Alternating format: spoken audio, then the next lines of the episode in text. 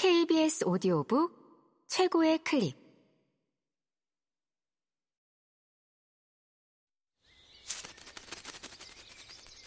KBS 오디오북.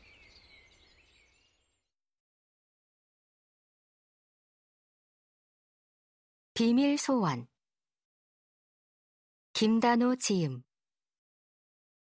성우 천송이 읽음 2. 모든 걸 알 수는 없어.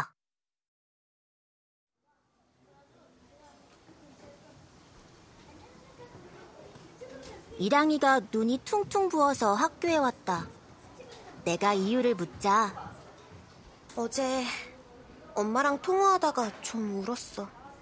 나는 솔직한 대답이 돌아왔다. 이랑이는 예전처럼 내 앞에서 괜찮은 척 하지 않았다.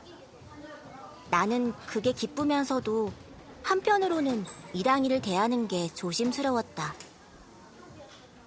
평소처럼 행동하려고 노력했는데 이랑이에겐 어색하게 보였을지도 모른다. 엄마는 친구네서 지내고 있대. 언제 올 거냐고 물으면 기다리라는 말만 해. 이랑이가 말했다. 이랑이는 오늘 아침 아빠랑 함께 등교했다. 이랑이네 아빠가 매일 늦게 퇴근해서 미안하다며 아침에 시간을 낸 거다. 이랑이네 아빠는 전에 봤을 때보다 말라 보였다. 얼마나 살이 빠졌는지 얼굴에 비해 안경이 너무 커 보일 정도였다. 너는 어떻게 하고 싶어? 이랑이에게 이렇게 묻는 순간 내가 실수했다는 걸 깨달았다. 어차피 이랑이가 할 수 있는 일은 없으니까. 예전처럼 다 같이 살자고 하고 싶어. 그렇게 말해봤어? 이랑이가 고개를 저었다. 음, 엄마 아빠가 속상할까봐 못했어. 나는 이랑이를 꼭 안아주고 싶었다. 이랑이는 이 순간에도 자기보다 부모님을 더 생각하고 있는 거다. 나도 우리 엄마 아빠가 살아있고 서로 싸우고 따로 살겠다고 하면 이랑이처럼 할 수 있을까? 갑자기 반 아이들이 술렁였다. 우리 학교에 촬영 온대. 남자애들 한가운데에 당당하게 서 있는 건 김현욱이었다. 눈에 보이지 않는 막대기가 턱을 밀어 올리기라도 한 것처럼 고개를 높이 쳐들고 있었다. 우리 방송 PD님이 내가 다니는 학교에서 찍고 싶다고 해서. 김현욱이 말했다.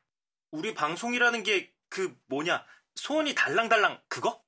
주렁주렁이거든. 김현욱이 까칠하게 대답했다. 우리 찍는 거야? 맞아. 인터뷰하는 반 하나를 정했는데 그게 우리 반이야. 김현욱이 거들먹거리며 말했다. 여기저기서 환호하는 소리가 들렸다. 촬영은 일주일 뒤. 아이들은 그날 무슨 옷을 입을지, 머리는 어떻게 할지 벌써부터 들떠 떠들었다. 저거 어때? 이랑이가 무슨 소리냐는 표정으로 나를 쳐다봤다. 소원이 주렁주렁에 나가서 네가 바라는 걸 이야기하는 거야. 나는 혹시 이랑이가 기분 나쁘지는 않을까 조심스럽게 말했다. 효과가 있을까? 거기 나와서 소원 이루어진 애가 꽤 된다더라? 그제야 이랑이가 살짝 웃으며 고개를 끄덕였다.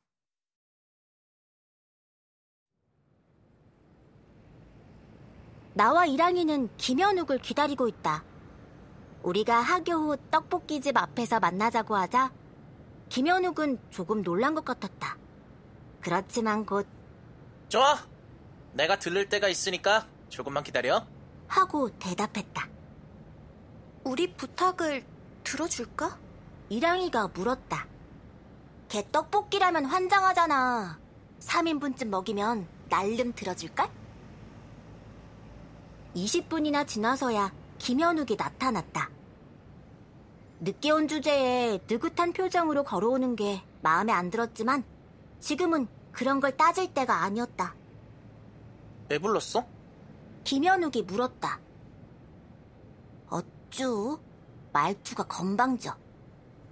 나는 억지로 웃는 표정을 지었다. 일단 떡볶이라도 한 접시 하면서 얘기하자.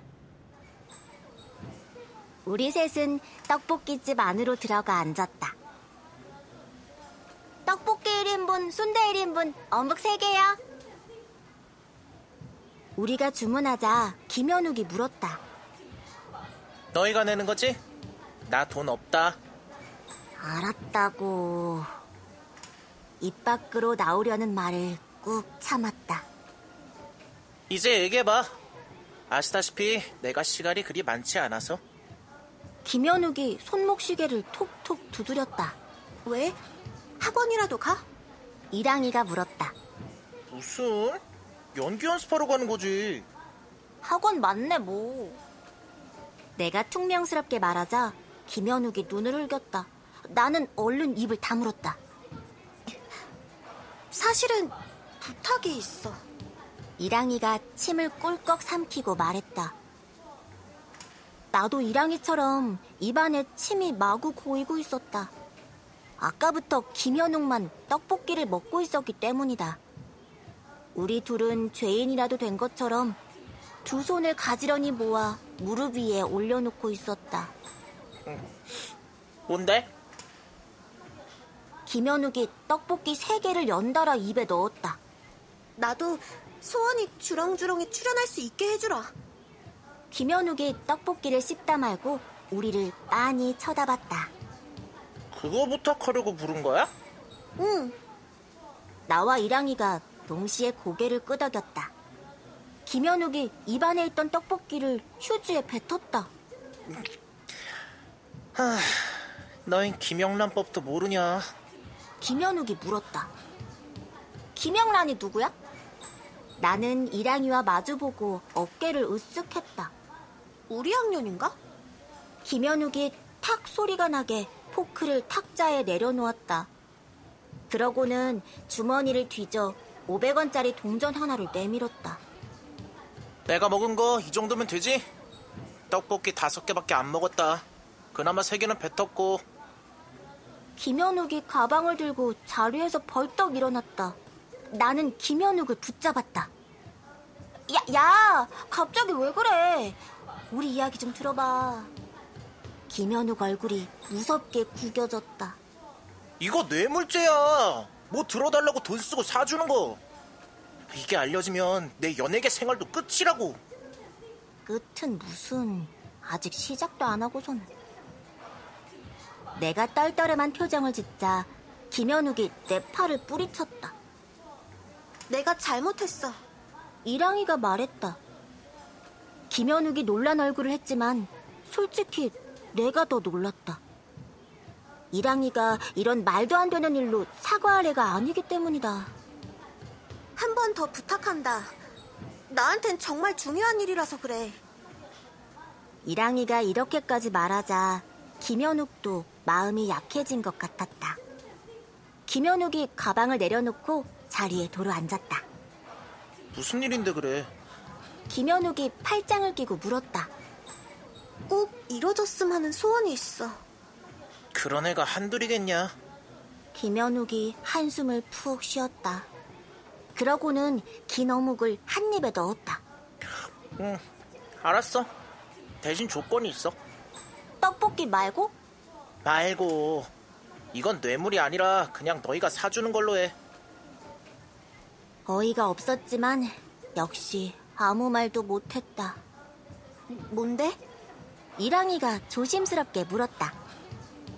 김현욱은 입안의 어묵을 꼭꼭 오래오래 씹었다. 우리는 그 어묵이 얼른 목구멍 아래로 내려가기만을 기다렸다.